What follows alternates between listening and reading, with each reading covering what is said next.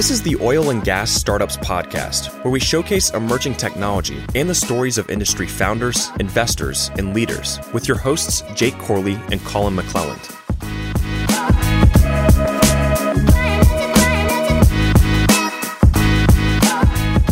What's going on, Digital Wildcatters? Welcome to another episode of Oil and Gas Startups Podcast. Got a It's a different episode. different episode. If you're looking for technology uh, to, to to scout for your company, this is not the episode for you. But if you want to dive into a great story of an entrepreneur who's been through a lot of stuff, this is the and, episode for you. and it's had some cool realizations and clarity and energy. And it's also just a controversial figure on Twitter every once in a while. But we got the one and only, the man, the myth, the legend, Brian Gitt. Brian, appreciate you being in uh, being in town and coming and doing this. Uh, we were just laughing before we got on the mic. I was like, yeah, you know, Brian called me a while back and just wanted to create content on Twitter and kind of like talk to him about just like what was happening in oil and gas tech and Twitter. Then he started posting. It's like all of a sudden he's got more followers than than I do. So you've blown up over there. so great work on that. Oh, thank. Well, first of all, it's great to meet you guys in person. You know, obviously we've talked in on the phone and Yeah. engaging through social media, but it's always I don't know. I really have come to appreciate all of these in-person interactions. You just can't replace it with Zoom or you know communicating on all these social channels. So Yeah, you I know, just, with our podcast, we were very strict. I mean, we've been doing this podcast for four and a half years now, and we're like, we're not doing it remote. Even during COVID, we did one remote episode. We're like, yeah, fuck that. We're not doing a Yeah. remote episode You, just- you can't replicate Yeah. us just sitting in this room, like I mean, Yeah. us bullshitting before we you know started the Yeah, mic just for getting, thirty minutes. Getting to talk. I mean, the you the- just don't. You can't replicate. Are you still in? Uh, are you in San Francisco? yeah, Yeah, yeah, okay. I, I've been I've been living in the Bay Area. Gosh, twenty five years. I've lived all parts of the Bay and Yeah. North Bay, East Bay, making a circle around it. But yeah, I I, I live in San Francisco. Cool. So give me your backstory, you know, being in San Francisco, you know, uh, it's been a long time since we talked on the phone. I think you came from a tech background um, and uh, uh, been part of building companies, operating companies. So just kind of tell us about that real quick. Sure. Well, I grew up in St. Louis in the Midwest, so it, Okay. it took me a while to get out to California. I'm not not a native Californian. Uh, lived in actually Austin, Texas, for a year, many years ago. Before over- before it was cool, huh? Yeah, Before it way to way do. before it was cool.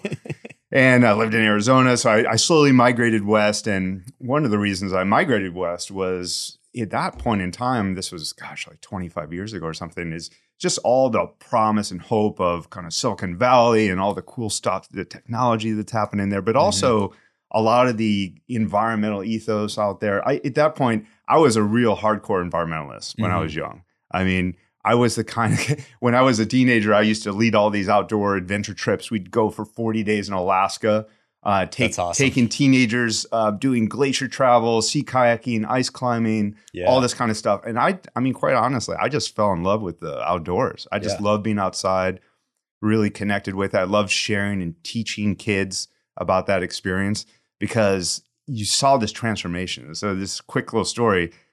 We would most of the kids we took were wealthy, right? How how else are they going to afford to send their kid for six weeks to Alaska or Yeah, something yeah, like that? right. Yeah. but so they were mostly from the coast, mostly pretty sheltered. I just remember this girl, she's 15 years old. She's from Manhattan, never cooked a meal, never washed her own clothes, never had to do much for herself, right? She lived a pretty privileged life. And here she was in remote Alaska. We we would hike 10 days into the wilderness, 10 days from a road. Yeah. So if anything would happen, you're, you're out there. Yeah, you're kind of screwed. And I was I was 21 years old. And my trip leader, she was 22, and that's it. We had no backup. Wow. And our job was not to caretake these kids and babysit them. Our job was to teach them how to be self-sufficient, how to read a map, how to cook, how to set their tent up, how to how to survive in the in the wilderness. And watching the transformation of this girl that was 15 years old that had never done anything, taken any responsibility really for herself,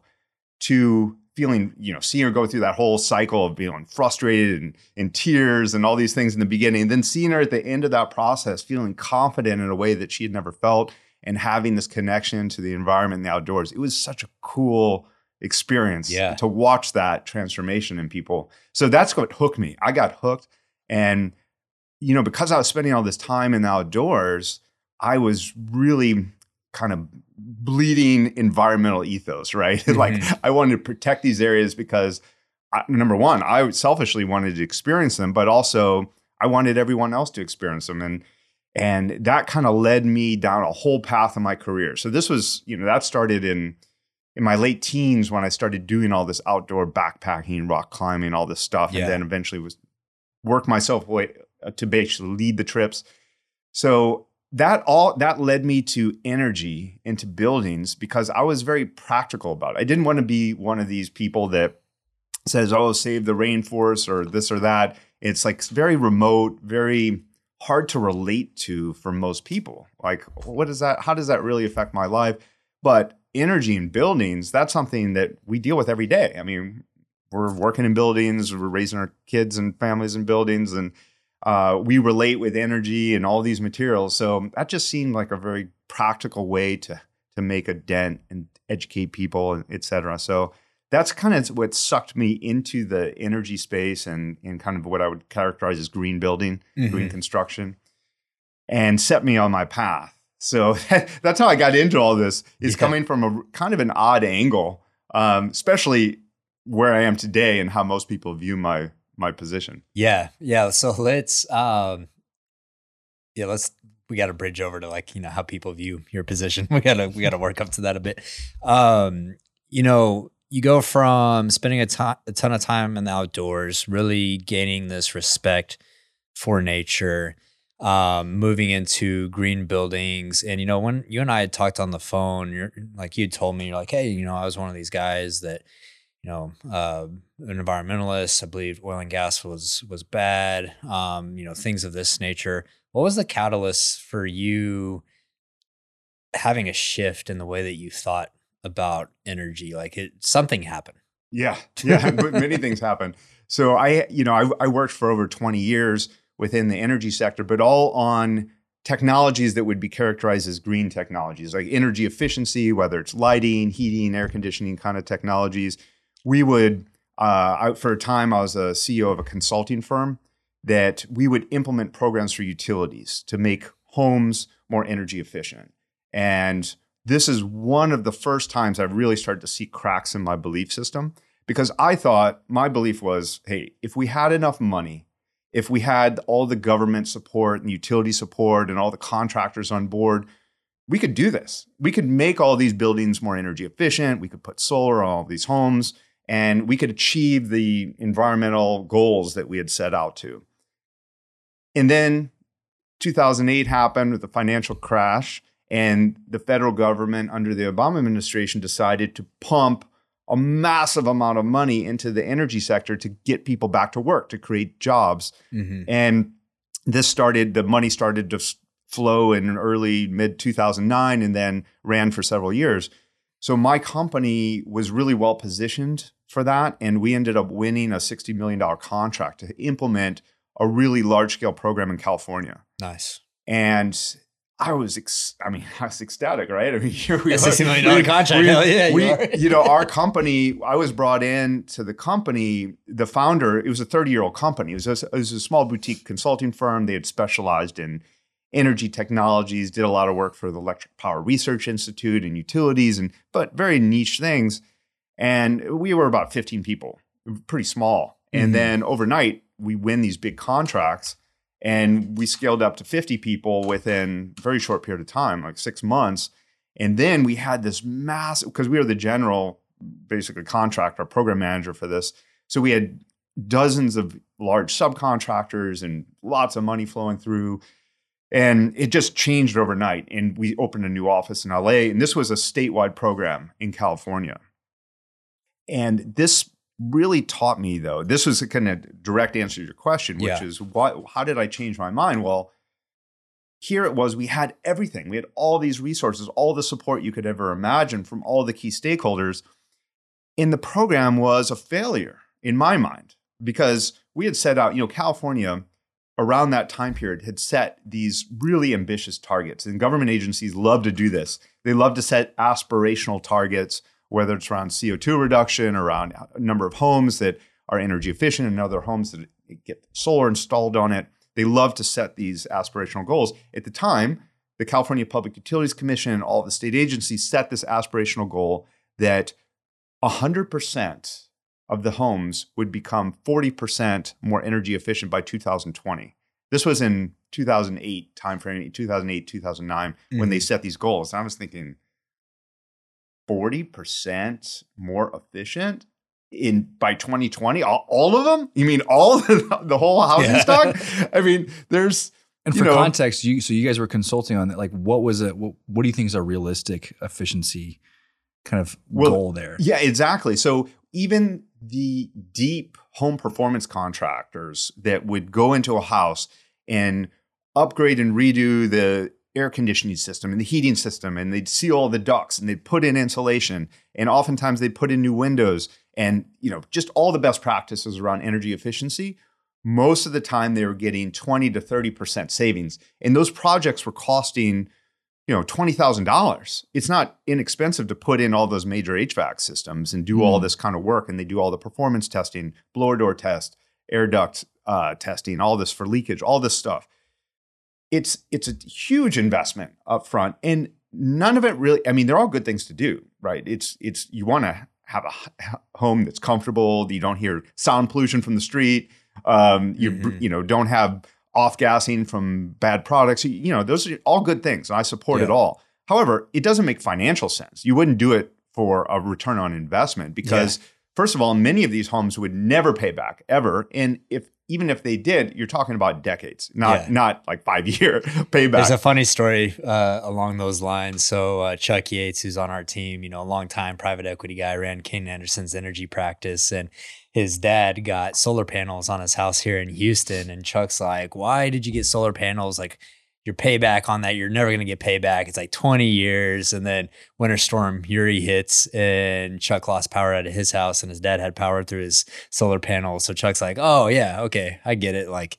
pay a premium to have you know to have that ability to have a you know distributed energy system but it may not make sense financially but you know if you have the means to pay a premium it can make sense from you know just security and having access to energy so um, i think that's important to bifurcate of like what makes sense economically and what just makes sense if you do have discretionary money to spend on those things Yeah. So this was one of the first cracks in my belief system because I held all these beliefs that we could do this. And what it showed me when we had all of those resources and engagement from stakeholders is we we upgraded a few thousand homes or something like that. I'm, t- I'm trying to remember the exact number, but it was certainly less than I don't know five ten thousand homes. Let's say Yeah.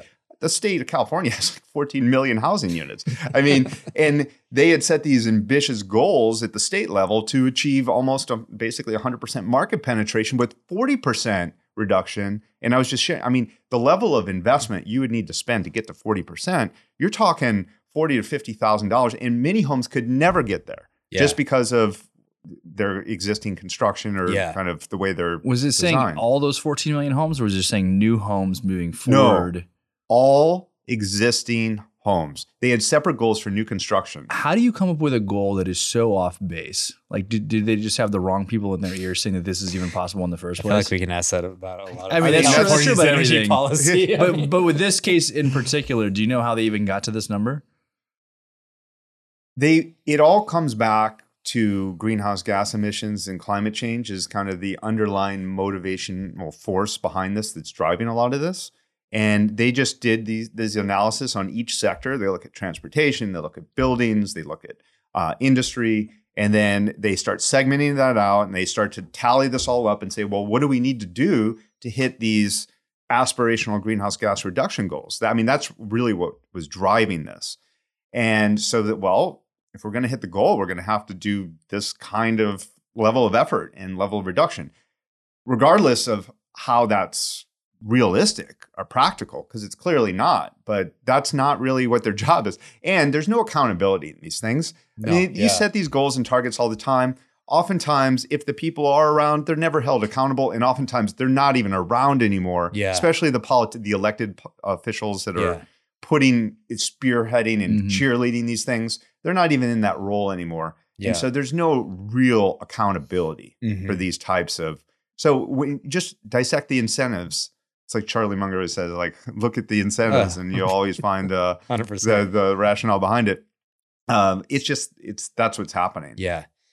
Yeah. You know, talking about California's energy policy and especially some of the things that they're doing uh, nowadays is a whole nother episode Mm. in of itself because you oftentimes ask is like how this isn't realistic from you know several different angles whether it's economics whether it's physics whether it's just you know uh, i think what you talked about was like hey we had everything that we needed we had all the buy-in all the support from all the key uh, stakeholders and this is something that i think people that are outside the energy industry you know they always say well it's oil and gas that's you know keeping renewables from wind and solar. I'm like, what are you talking about? I was like, there's more money's flown into renewables than that you can possibly keep up with. All the money and the resources are there, but what happens is that you run into physics and economics and reality, right? And so there's this whole just notion that it's oil and gas that's stifling innovation and um, keeping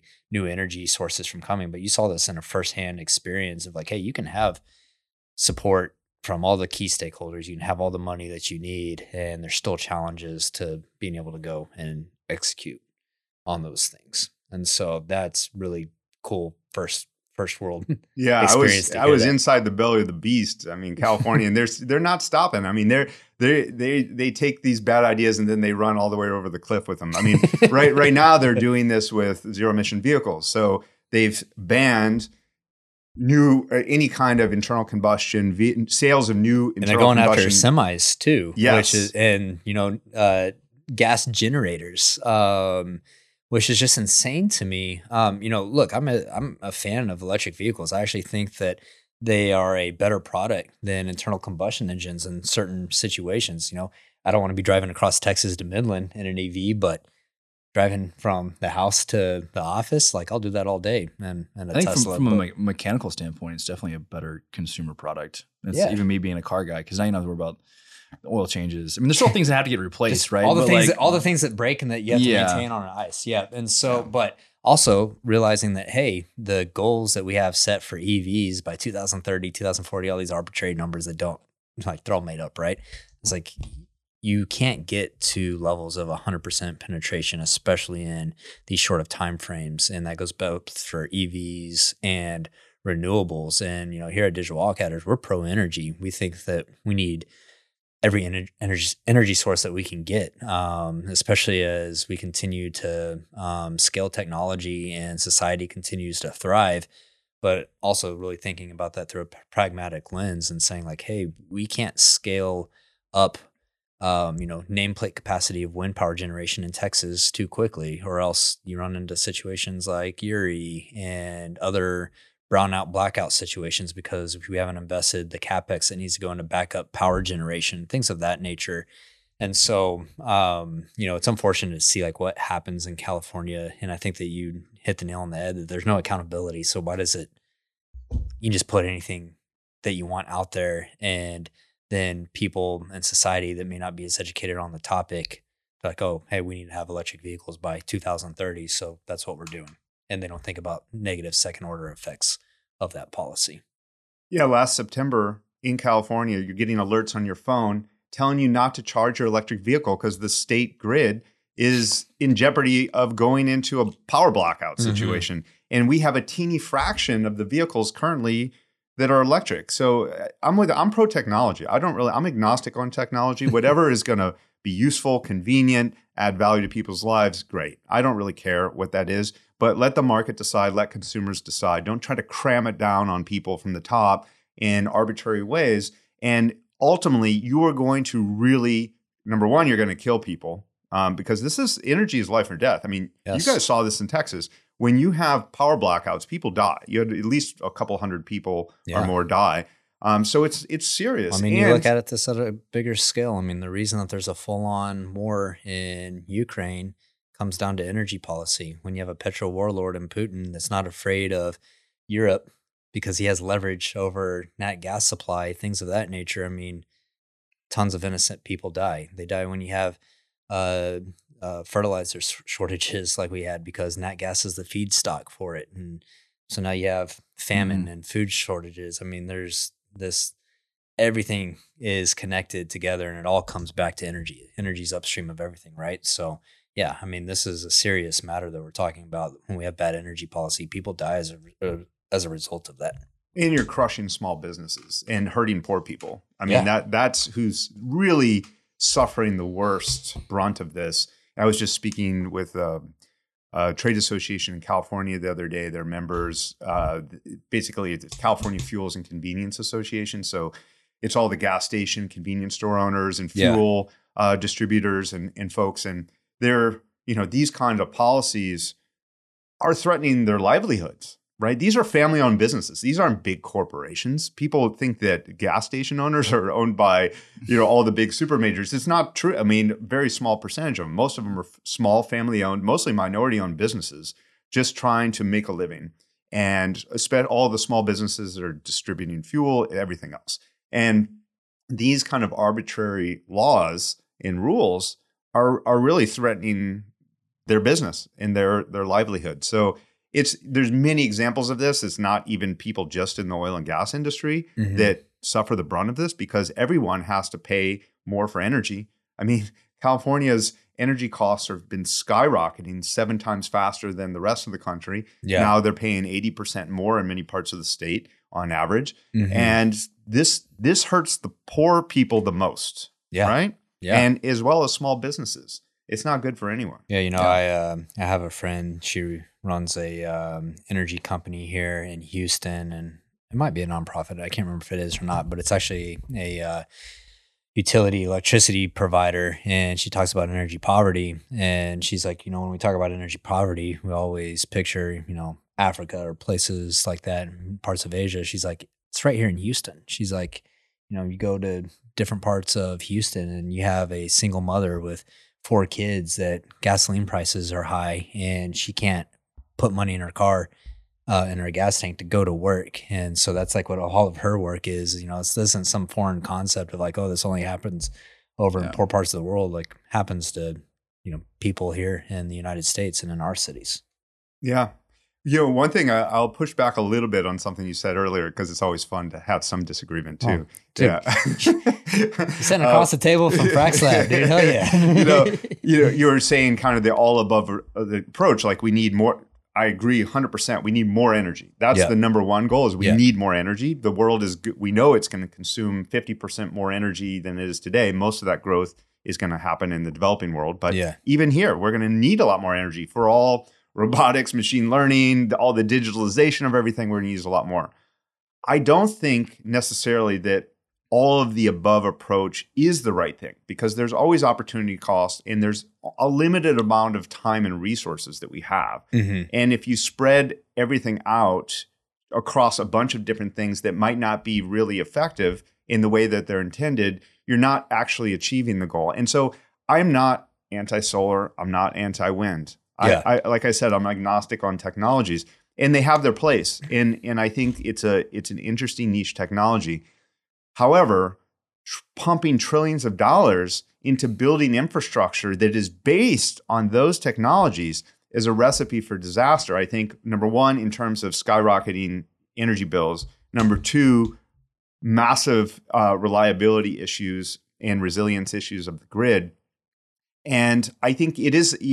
I look through the lens of opportunity cost because if we're going to put all these resources there, we're basically saying no to other technologies. yeah And in Texas is a great example.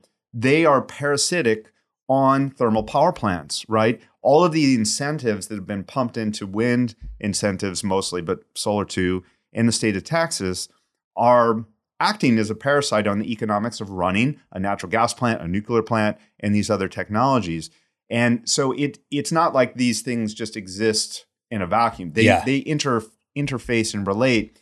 And when these wind farms are basically monetizing the subsidy or the tax credit um, so that wealthy people can pay less taxes, but yet they're undermining the reliability of the electrical grid because now you can't run your natural gas plant or your nuclear plant at an optimum level to achieve a level of performance and efficiency to make money. So no one's building those anymore. So those are shutting down or you can't build them. yeah Um, and all the incentives are over here, people making money on it because they're, you know, all Yeah. the tax credits. So I don't believe in all of the above Man, I was, approach. I was excited we are gonna have some disagreement, but Oh, actually, okay. I agree with all that. you know, one thing that, um, okay, a couple things. One is, you know, energy is actually very much uh, geographically dependent, right? And so, um, West Texas, you don't have any water, so guess what? There's no hydropower there. But what there is a lot is oil, gas, wind, solar. You go up to the Pacific Northwest, you know, you have um, hydropower up there, and so one,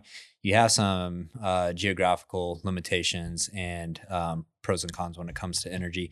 The second, I love the, the mm-hmm. point that you brought up because this is actually something I talk a lot about. So, in oil and gas, you had this thing called half cycle economics. And Here we I, go. Here's the rabbit hole. yeah, and when I learned about what this actually meant, it blew my mind because you'd hear like, "Oh, this well has a forty percent IRR and half cycle economics." Half cycle economics meant, hey, we're going to back out all of our land costs, all of our G and you're only looking at the marginal cost of that well bore. And um, I was like, how can you have forty percent IRRs on these wells, but all these oil and gas companies are losing money? Well, yeah, because you base it off of half cycle economics something similar is happening right now with wind and solar, especially in Texas, where you um, subsidize and you build all of this uh, wind power generation. And like, you got to ask yourself, like, why is there even such thing as stranded wind and solar assets? Like, that shouldn't even be a thing. You know, everyone complains about transmission and interconnections. Like, there shouldn't even be such like why would you build a wind asset if you don't have connection to it well it's because it subsidized like you still make money for actually building out the asset and there's always this talk about wind and solar are much cheaper than oil and gas. And i'm like if you're looking at it on that asset base yes that can be true but you're not these things don't happen in a vacuum. I love how you um, kind of frame that because now what happens is your nat gas your nuclear plants they don't have the capex investment that they need. And you build up all this nameplate nameplate capacity in wind generation and it's never operating at nameplate you know it's 30 40% of that and so you rely on you know these nat gas plants who are now being underinvested in and it becomes this problem to where all of a sudden you have grid issues and power generation issues in Texas where that was never a thing growing up as a kid. Like we always had we always had power. Now every month we're having brownout blackout issues. And so i think that that's something really important is when you look at renewables we need to look at the cost from end to end what do we need in battery storage what do we need in backup generation you can't just look at the asset by itself in a vacuum you have to think about and you know I've brought that up with like some of my friends that are in renewables they're like well yeah but the people that build the batteries are different than the people that build the the wind assets my thing is me as a taxpayer in Texas, I don't give a shit about the business model. I give a shit about having cheap and reliable and secure energy. And a fragmented business model is actually proving that you lose reliability and power generation. So there's my there's my soapbox. I think that going back to what you said earlier about the grid, uh, I saw this quote a while back. I don't know if it's true. Maybe you have an updated uh, kind of number on this, but talking about EV projections and in particular about what the goals would be and how much power we need to bring online to even support the charging, the infrastructure that we would need to build, and a complete overhaul of our entire grid here in the United States. And the quote I saw was at $14 trillion and would also be the largest infrastructure renewal or plan ever. And the like the it's like the equivalent like building the Death Star. It's like so astronomical that nobody really has stopped and like think about it. Is this even possible? We've never done this before. Never done anything anything remotely close to the magnitude of this. Yet this is something that we're tying to a plan that everybody's kind of rallying behind. Right. I feel like there needs to be like a whole series on like shit that doesn't make sense. Like when you look at the actual data of like how, how like an entire content track for yeah, us. yeah, like how how is this even? Yeah, like how is this even possible? You know, and also and then you see the numbers on like how much has been invested in things like wind and solar, and then the percentage of like the reduction of like greenhouse gases in comparison to let's just say oil and gas or nuclear or something else. And it's like trillions and trillions and trillions and trillions of dollars for like offsetting like one percent. this is where I I think there's a real disconnect between the ideology and, and reality. Mhm. Um, because if CO2 reduction goal, which is a noble goal, Yeah. right? Who if we can reduce emissions, then then we should. But if that was truly the goal, then why would you vilify natural gas when natural gas represents the vast majority of the savings as we've transitioned from coal to natural gas in the United States from 2005 Sixty one percent. to 2020, 61% of the 1 billion ton metric tons of CO2 reduction, which is the equivalent, by the way, of every country in Europe combined. So the United States just transitioning from coal to gas over the last 15 Yeah. plus years is the equivalent of all the stuff they've been doing in Europe Yeah. uh, during that time. Yeah, the you know it's funny. I gave a lunch and learn to this law firm, and uh, some of them were over in the UK, and I know what I was going to talk about, so I just talked about that. And this attorney, he's like, Collin, I'm listening to you talk. He's like, I'm sitting here fact checking you, and he's like, you know, in the UK, we like to tout that we've driven down our CO2 emissions. He's like, but as I'm listening to you talk, that's because we've gone from coal to natural gas. And with the energy crunch that we're in, it seems that it's going to be much harder to go from natural gas to renewables. And so you start putting that logic, like you frame it up like that. And smart people that think objectively and pragmatically, they pick up on that. And, you know, also kind of one of, you know, the, we'll get into you being called a climate denier and everything on Twitter here in a little bit because you made comments on like, hey, we should reduce CO2. I put out a thing on Twitter the other day. I was like, who gets to determine the optimal amount of atmospheric gases and CO2 concentration? Because you know, I mean, I hate the whole decarbonate decarbonization thing because that's anti-life to me. Um, like CO2 is the basis of all life. So yes, hey, if if CO if too high of a concentration um, threatens life on the planet, yeah, we should work to mitigate that. But also, it's just idea of like, hey, we have to we have to mitigate every molecule and and you know of methane and not and oil and gas. It's just like it's kind of crazy to me. But you know, I want to kind of like wrap into some of the name calling that you get called on Twitter because when I sit here and listen to you talk, I'm like, hey, you know, grew up loving nature, grew up building uh, technology that was around energy efficiency in the name of saving the planet. You've worked in utilities, you've done all this stuff, and then you hmm. know you make this com, you make like a Twitter thread that I think is very pragmatic and reasonable, and all of a sudden you have people in the comments calling you a climate denier and things of this nature. You know, one, what would you say to those people if they were listening to this show? And then two, like, does that bother you? Like getting getting hate on Twitter. It's funny because you'll tag me and stuff, and so like my mentions are blowing up. I'm like, so I just see everyone hating on hating on Brian. I'm gonna, I need to look, look at your tweets while you're talking. Just yeah. So the whole reason I got into this again, back to my origin story, was because I feel passionately about the environment, and that hasn't changed at all. yeah, I just think we're do- going about it the wrong way. If we're going to be smart and practical about solutions, we need to be coming up with solutions that actually work. Mhm. And to me, the whole direction we're going is is the wrong direction, right? If we care, we got to zoom out and think what is what are we trying to achieve? What is the goal? To me, most of us would agree on two main goals. We want to protect and improve human welfare, basically more humans to flourish, yeah, um, second goal is we want to protect and improve the quality of our environment. No one wants to breathe dirty air or drink polluted water, um, and that's the reality for you know the majority of humans on the place on the face of the planet Mhm. today. The biggest problem in the world is not climate change. The biggest problem in the world today is energy poverty. We have almost 4 billion human beings living in some level of energy poverty. About 700 million of them have zero access to electricity and cook with dung and wood and breathe in wood smoke every day, the equivalent of two packs of cigarettes. yeah. The- And the, biggest problem that the world's facing is an energy crisis. Yeah, we need 100%. more energy, not less. Yes. And so that's that's the biggest problem. I mean, if you want to maximize human flourishing and by the way, reduce environmental impact because the lifestyle of cutting down trees and cutting down forests and, and basically eliminating endangered species in many parts of the world because people need wood to cook and wood to keep warm Mhm. at night is incredibly environmentally damaging and very uh, emitting in terms of CO2 and air No, pollution. it- it's I mean, cutting down forests to burn for energy use is I mean a comp, it's a compound effect because okay now you just took away this CO two this carbon sink you took away habitat for animals and you're burning it it's a carbon sink so all all that CO two is going back into the atmosphere and I don't think that your average person realizes that that that I mean look that's how humans evolved we discovered fire. We were able to cut down wood and use it for fuel.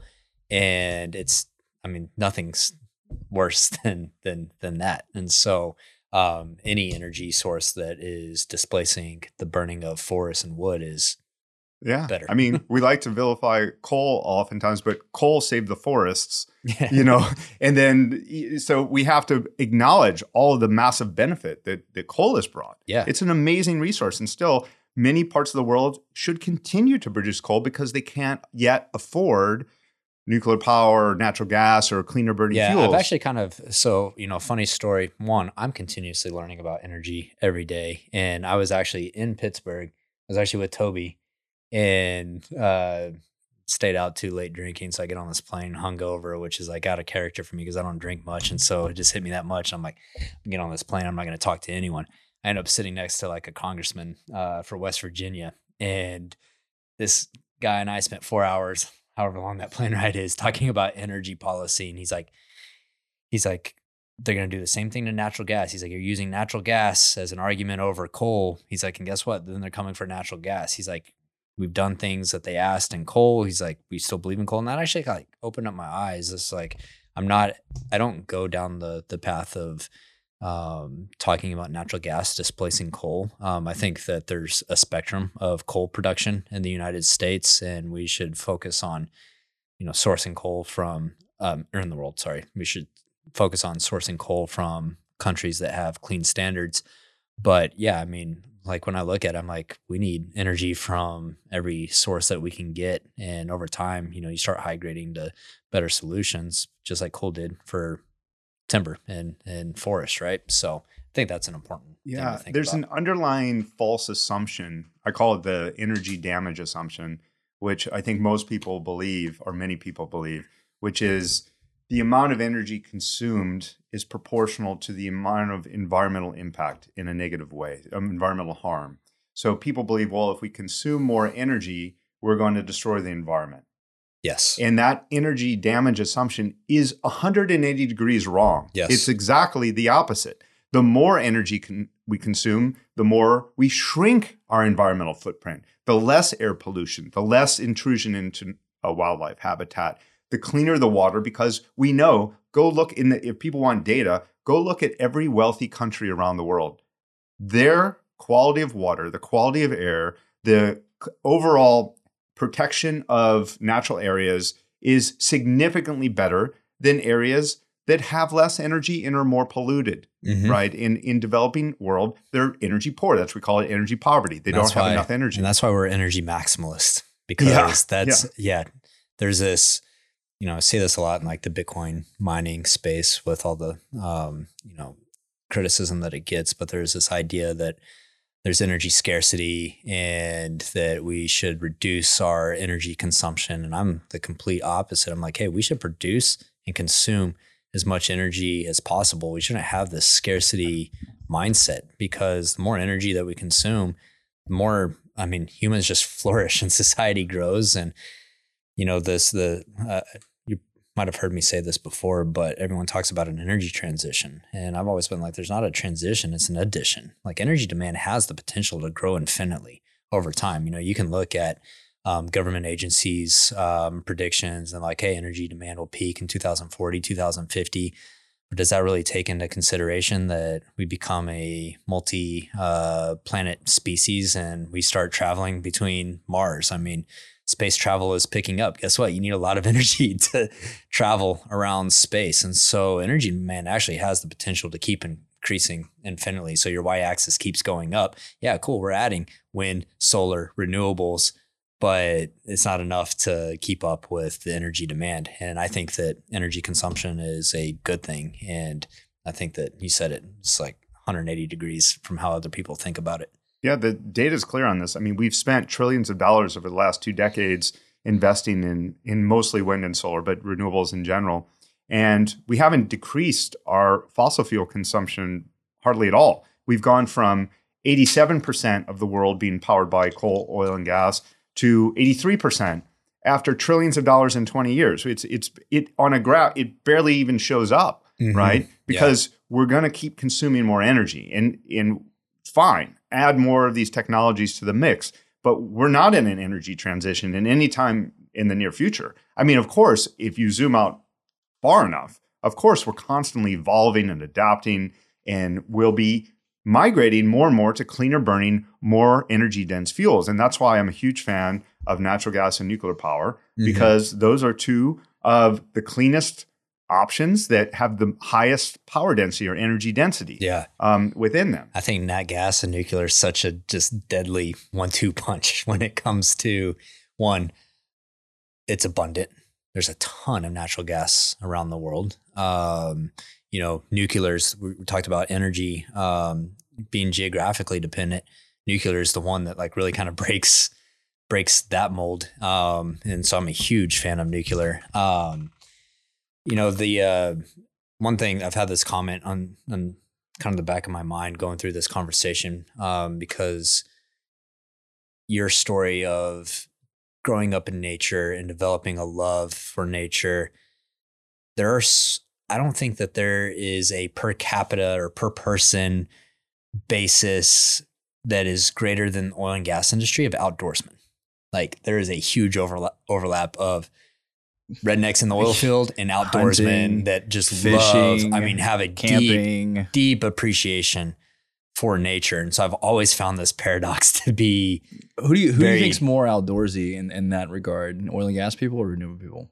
oh oil and gas 100%. I'd even put like against tech like tech people like on a I mean on a per person basis. I mean almost everyone I know in the oil field is an outdoorsman. And um, I've always found that to be interesting because you hear like the media on the other side and like, oh, the oil and gas industry is killing the planet and you know they hate nature and it couldn't be further from the truth based on the people that are here. I was kind of interested in like your uh your preconceived notions of the oil and gas industry. You know, I, I have a feeling you probably didn't interface with oil and gas folks much when you're working in energy efficiency, but now you are, you know, you're here talking with us. You know, you said you talked to Chris Wright the other day and have you had a shift in the way that you think about the oil and gas industry and the people that work in it kind of along this journey? A shift would be a severe understatement. Um, I mean, I used to believe very strongly that um, the oil and gas industry was kind of the the evil empire, plundering the earth, creating all this pollution. You know, greedy capitalists just extracting as much as they can without any concern for the environment. And it's hard to emphasize how I've shifted to the opposite of that. Now, after really spending years understanding the energy system and researching these issues, and quite frankly, I was just ignorant. I mean, and this is why I try, I try not to attack people or or get into kind of. I, I like to battle in the realm of ideas, but not really with people because I was one of those people that was clueless and ignorant about these topics because I hadn't spent enough time researching it, and I was in my little ideological bubble Mm-hmm. and it bubbled hadn't popped. Well, the bubble popped, and and I realized I now I I feel that the fossil fuels has improved the quality of human life and improved the quality of our environment more than anything else in human history. And there's no, I mean, the data is absolutely clear on this in terms of every possible conceivable social metric and Mhm. environmental metric you could imagine. Yeah. Um, it has vastly improved their quality of life. yeah. Uh, and it, so th- I've gone from one extreme to the other. Yeah. Um, now I'm an oil and gas maximalist. Yeah, yeah. Uh, Yeah, so now, now you're getting called climate denier and oil and you're a paid shill for oil and gas, and which is um, ironic because I work in the nuclear industry. So Yeah. so it's like, how does that work? So wait, I'm I'm, I'm a paid shill for fossil fuels, but I actually sell nuclear I did. power. Don't worry. so- I get it. I've, I've got Yeah. called all the names too, and I like to think that I'm pretty pragmatic about the way I, I think about things too. But one, you know, I I want to tell you that I appreciate um, the self awareness that you've had and like getting here. And you're like, yeah, I was one of those people.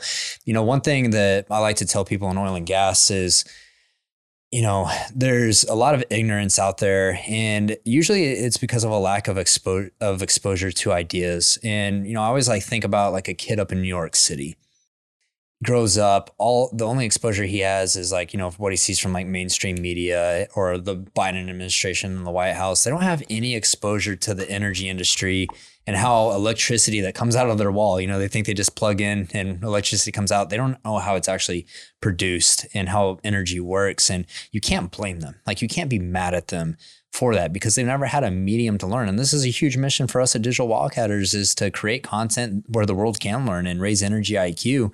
Because just like I was talking about with that attorney, you just lay it out and you talk about it and people can come like they can connect the dots and they they can um, you know kind of see how this how this works.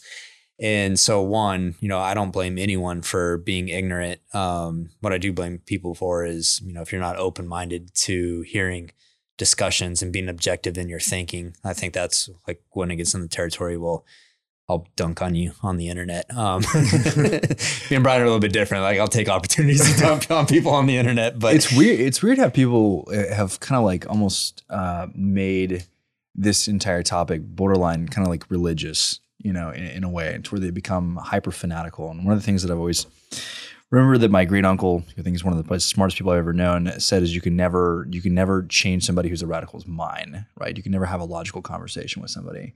So it's like people have like made this like almost like climate religion, and and they don't want to to to educate themselves on things because then it would go against everything that they believe. Mm-hmm. You know, and so they find comfort in in kind of being ignorant, and they think maybe that's the noble kind of thing to do you know and i think that's the overwhelming majority of the people that you would have as as haters. It's to what we were talking about before we went on air here which was everyone in their own way is seeking a sense of purpose sense of meaning in their mm-hmm. life. And many people get that by feeling they're contributing to something bigger than themselves. I think inherently human beings want to do that. That could mean on the most simple level taking care of your kid or taking care of a parent. It could mean through your work but for many people, that's latching on to a cause that they can believe in, that they feel like they're contributing to making the world better. And it's it is, I think, inherent in humans that we just want that. Most people want that. And what's happened is, I think you mentioned the religiosity aspect of this, which I think is spot on because we know you look at all the statistics, especially in the US and in developed in Western countries, religion is kind of backsliding in a lot of ways. And that foundation of beliefs and that system of values that enables people to engage in the world and feel like they're contributing in a meaningful way and, can, and giving back um, was stripped away for a whole generation of people. Mm-hmm. I was one of them. So I know how that feels. I was searching for meaning and purpose. And that's why I gravitated towards environmentalism is because it gave me a sense of purpose mm-hmm. and a sense of contributing to something bigger than myself and it became part of your my identity. And that's what i think you're alluding to here is it's one thing to debate issues or criticize topic you know someone's but you're threatening someone's identity. Mm-hmm. and it's not so easy to shed your identity. It, it was pretty painful process for me. Yeah. and you know not everyone's up for it right they don't want to do it so it's not a matter of just convincing someone here's some facts and here's why maybe you should think about it this way, you have to realize that for many people, this is a part of how they see themselves in the world. It's a part of their identity, how they derive meaning and purpose in their lives. And therefore, they're not going to just give that up just because you throw some facts out there, especially when they're told that it's misinformation, it's not really true. It's misinformation, it's greenwashing. Yeah. Right. You know, yeah. Um, that's actually you know, our belief is the thing about the oil and gas industry is, you know, everyone likes to get up on panels and bitch and cry about how the oil and gas industry's lost the narrative. And, um, you know, the, the problem is, is that the oil and gas industry is a technical industry. It's full of scientists and engineers. And so very data driven, um, scientifically, um, driven community. And that's how they try communicating their story. And I'm like, Hey, most people don't give a damn about data and uh, facts. It's actually about storytelling and you know bringing uh, the human element back to a topic. And you know, I think someone like you take an environmentalist um, and you show them someone that deals with real energy poverty or something of of that nature. You know, we just had uh, Jade on the show yesterday, who's from Nigeria, and just like hearing about you know some of the distributed energy systems that they have around there, just like, I mean, um, it, it's crazy what they have to do to just live and have a life like mm-hmm. us. And start telling stories like that, and people's eyes might open up. It's like, oh, it's not just about climate, but there's this entire other half of it about humans and mm-hmm. society and, and, human flourishing. And so, um, yeah, I think that that's one thing that the oil and gas industry has really struggled to. I mean, corporate America knows this. This is what the whole advertising industry is built upon.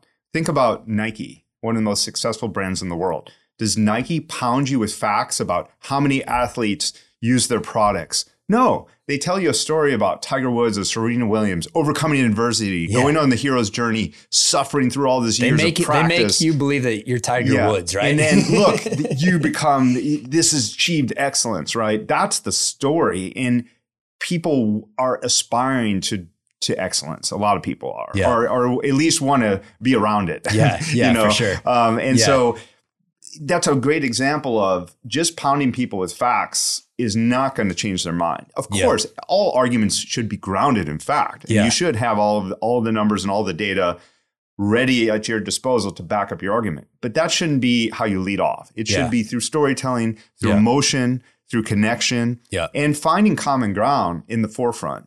Because if someone feels like you're adversarial coming at them, they're going to be have their guard up. They're not going to be open or receptive to your ideas. And that's why I say it's really important to identify those goals up front, connect around those, say, are we in agreement that this is what we're trying to do? Right? We we want human flourishing. We want to protect the environment. And that's where we're aiming. And let's set aside all the technologies and all those policies and say, this is what we're trying to achieve. What is the most effective way to get there? yeah, And I think that's oftentimes what we lose sight of in these policy debates and Twitter arguments and, and Yeah. everything else. I mean, Twitter's hard because you're constrained on characters and pe- people will there's not much nuance. Yeah, yeah, people criticize me all the time and say, well, there's more to it than that. I was like, yeah, I have a, how many characters? What am I supposed to write a book in this tweet and give Yeah. you every possible assumption Yeah. and rationale you behind know, it? I, mean, think it's um, I think it's pretty funny. You know, you like talk about like storytelling and you know, there's this whole thing. ah, There's this whole movement right now against natural gas stoves, and I think that this is only going to increase over the next decade or so so. and um, but behind that, there's a big portion of my friends on Twitter that think that the only reason that natural gas stoves are in houses is because as an effort of oil and gas companies and propaganda to say that natural gas is better for cooking. And I'm like, first off, you're giving the oil and gas industry way too much credit in their ability to deliver propaganda and storytell because we suck at that. Second thing is, is you look at the, uh, I mean, it goes back. Hey, was cooking off of a natural gas molecule better than cooking off of wood um, in your house? Like, yeah, cool, and we can deliver it straight to the house. And so, you know, there's there's certain reasons why we gravitate to energy sources, and usually it's because it's a better technology. Like that's for me. I'm a technologist. Like better technology wins. Um, Yeah. always. And so, anyways, um, and there's there's also a huge disconnect. Like I remember one of my friends reaching out to me. He's like, "Hey, because you know, like climate advocates and environmentalists hate the API and just like can't stand like the API is the representation of big bad oil and gas." And he reached out to me. He's like, "Hey, like, how much like influence does API have in the oil and gas industry?" I was like, "Dude, I've never." Like interface with API at all. Like no one gives a shit about the API. He's like, yeah, that's kind of the feeling that I was getting. Like this side hates the API and oil and gas. It's just like, oh, they set some standards for us, but like they don't speak for us necessarily. So um, it's just funny to see the disconnects and misunderstandings across society as a whole, but and in the energy industry in Yeah. particular. Robert Bryce, who has the Power Hungry podcast, et cetera, wrote, he wrote an article recently about this, showing that kind of the environmental organizations, if you tally up all the money they're spending on various misinformation campaigns around climate and energy, et cetera, and trying to vilify the oil and gas industry, it's $4.5 billion a year. 4.5 billion with a B Wow. right? Now, then he added up, well, how much is the oil and gas industry spending? It, it was they're outspending them. I forgot the exact number. It's something like four to one. I mean, it's it's radically outspending them, right? Yeah. And you Yeah. know, people can look up for the exact numbers, but it, it's not even comparable. So it's Yeah. exactly the opposite of what most people think. They think, oh, this this indu- this industry is trying to manipulate and mislead people. And spending all this money to do it, and it's just the opposite. That's It's- back to what I was saying earlier. I was like, what do you mean all the capital flows going to renewables Right. and, and climate? Well, so That- that's a criticism I get a lot, which is people say, "Oh, you're just doing this to you know shill for nuclear, shill for natural gas, and make money." I was like, wait a minute. If I wanted to make money, I would have stayed where I was. I was a, I was a CEO of a company that was getting $60 million contracts. We had tons of traction. We were promoting all kinds of programs with renewable energy, energy efficiency. That's where all the money's going. I, I mean, you have to be willfully blind not to see that the government and corporations and all the money is flowing there. It's That so, is, it's I mean, so funny. If I 'cause, was I mean, motivated by money, I would have stayed there. I forget how much oil- money was yeah. lost between 2016 and 2020. in oil oil and gas guys, yeah, oil and gas guys are super capitalistic, right? And so I have friends that have gone into service businesses or tech companies that are based around renewables, and they're like, yeah, none of this shit makes sense, but it's where all the money's at. like, yeah, they understand like that's where the money's at, and so yeah, if you want to go make money, like there's opportunities to go make money over there. And um, anyway, so you know, ending this podcast, um, I think it's important to note that you are working in the nuclear space. Um, n- nuclear is funny to me because um, if you ask people in oil and gas, there's two reactions. One is, yeah, of course, nuclear is the future. Like we understand energy density, nuclear is it. The second reaction is, yeah, hey, quit telling people that nuclear is the future. That's the only thing that can displace oil and gas. And so people like realize that nuclear is the truth, whether they want to or not. Um, but then you see all of this infighting on Twitter, like renewables seems to really renewables hates oil and gas, and they also hate um, nuclear. And nuclear is kind of like this bastard child. it's, it's like, but if you truly believed in what your ethos was, wouldn't you embrace nuclear?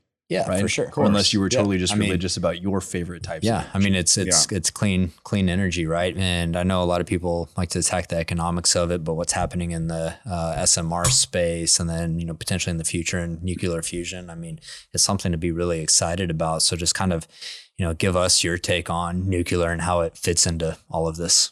Well, I think the oil and gas industry and nuclear industry are very complementary. I mean, the reason I'm here in Houston right now is because I'm at the World Petrochemical Conference, and the re- I'm representing a, a nuclear power company because we can help refineries and chemical companies radically reduce their emissions. Right? We can produce heat up to you know 450 degree C heat.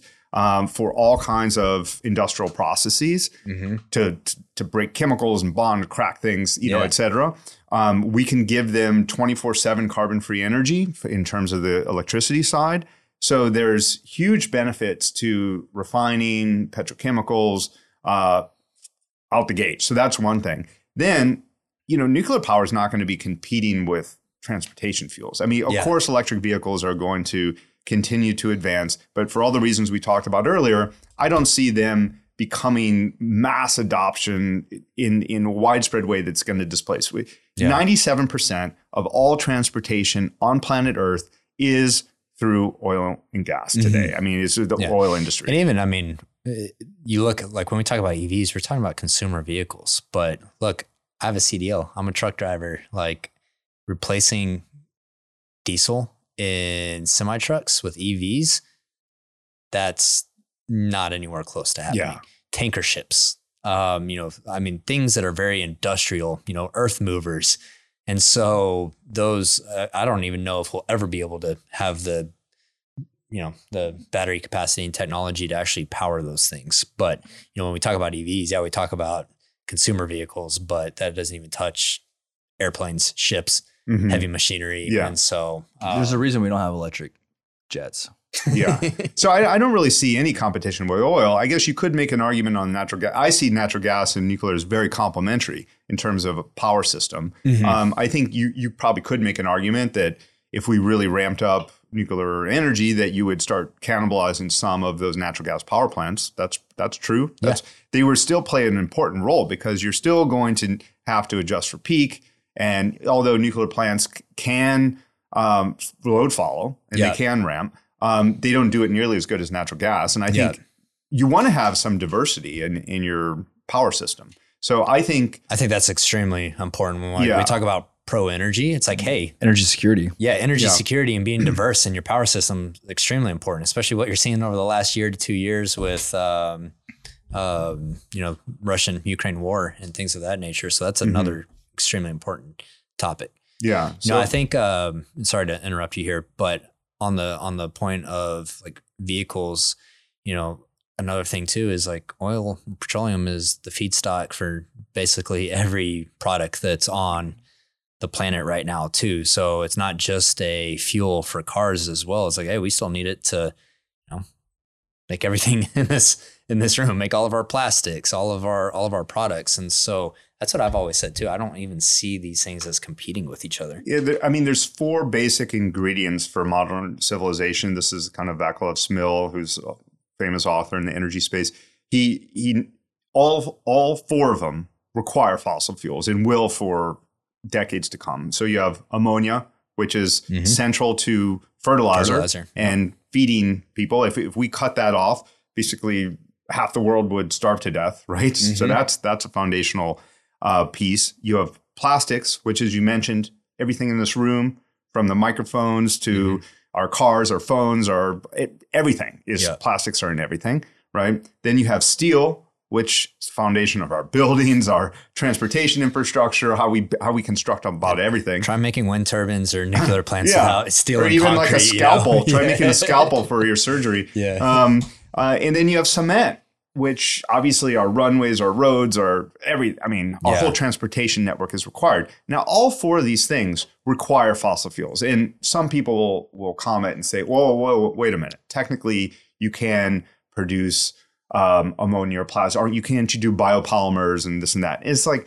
maybe on a bench scale, pilot scale level, there- Commercially viable. there's though. nothing that is anywhere close to commercially viable or scalable to meet the needs of global demand anytime in the near decades, Yeah. much less few years. Yeah. So no, there fossil fuels are irreplaceable, at least for the foreseeable future. Maybe event. I mean, I'm confident we'll continue to march up the ladder of energy density and, and innovate and find new ways. And I mean, I think we have to, regardless. I mean, it's a finite resource, right? So um, we better figure it out at some point. Um, but yeah, I mean, that who knows? Who knows when that point is? But yeah, the um, you know, I think that that's important to understand. Is like all of these things that you mentioned are dependent on hydrocarbons, and I just I've always found it just odd that you can't be a fan of all of them to some degree. I'm Like, hell yeah, man, I love nuclear energy. I think that it's fucking awesome. I also love oil and gas. Also love, you know, XYZ. Like I don't understand why that's kind of a, a controversial take to to have, but Goes back to the religiosity we talked about. Yeah, exactly. yeah, so I'm, I'm, I'm a huge fan and champion of oil, gas, nuclear power, geothermal, Mhm. hydro. Not as big of a fan of wind and solar. I think they they can have some limited niche application. and It's Yeah. Uh, I actually but- like like I don't like commercial scale solar. I like Mhm. solar on houses though a lot, or on parking garages, things of that sure. nature. Like, and I, I think it's awesome. Like at my house, that hey, if I want to, I can build out uh, solar with battery, and I can have a nat gas backup generator. And yeah, none of this probably makes sense on a in a spreadsheet, but it's cool that I have my own distributed energy system and throw some Bitcoin miners out, out there if I want. Like I think that's cool as shit. So and you should have Um, the freedom to, to do it. yeah. Right. Um, Yeah. But the government shouldn't be cramming down policy on all of us and forcing all of us to pay astronomical energy bills or Yeah. threaten the stability of our electrical grid and the viability of our economy yeah, because they are pushing one technology that doesn't scale. yeah, it's So- not a fair playing field. Yeah. Yeah, So I, I agree with that 100%. so, dude, this, I feel like we could probably talk for another hour if uh, we really wanted to, but we're kind of getting long in tooth here. So, um, this is all just very intriguing stuff. And I actually hope that, um, you know, I was defending you the other day in some comments. I don't know if you saw this or not, but someone was like, you know, is this kind of like, um, malicious content production activity from Brian. And I was like, hey, look, no, I know Brian. I've talked to him uh, before he started posting Twitter content. And I was like, he got a really good story of where he's come from. He thinks objectively and pragmatic and it's completely changed his his worldview. And so I have a high level of uh, of respect for that because I just don't think most people are capable of doing that.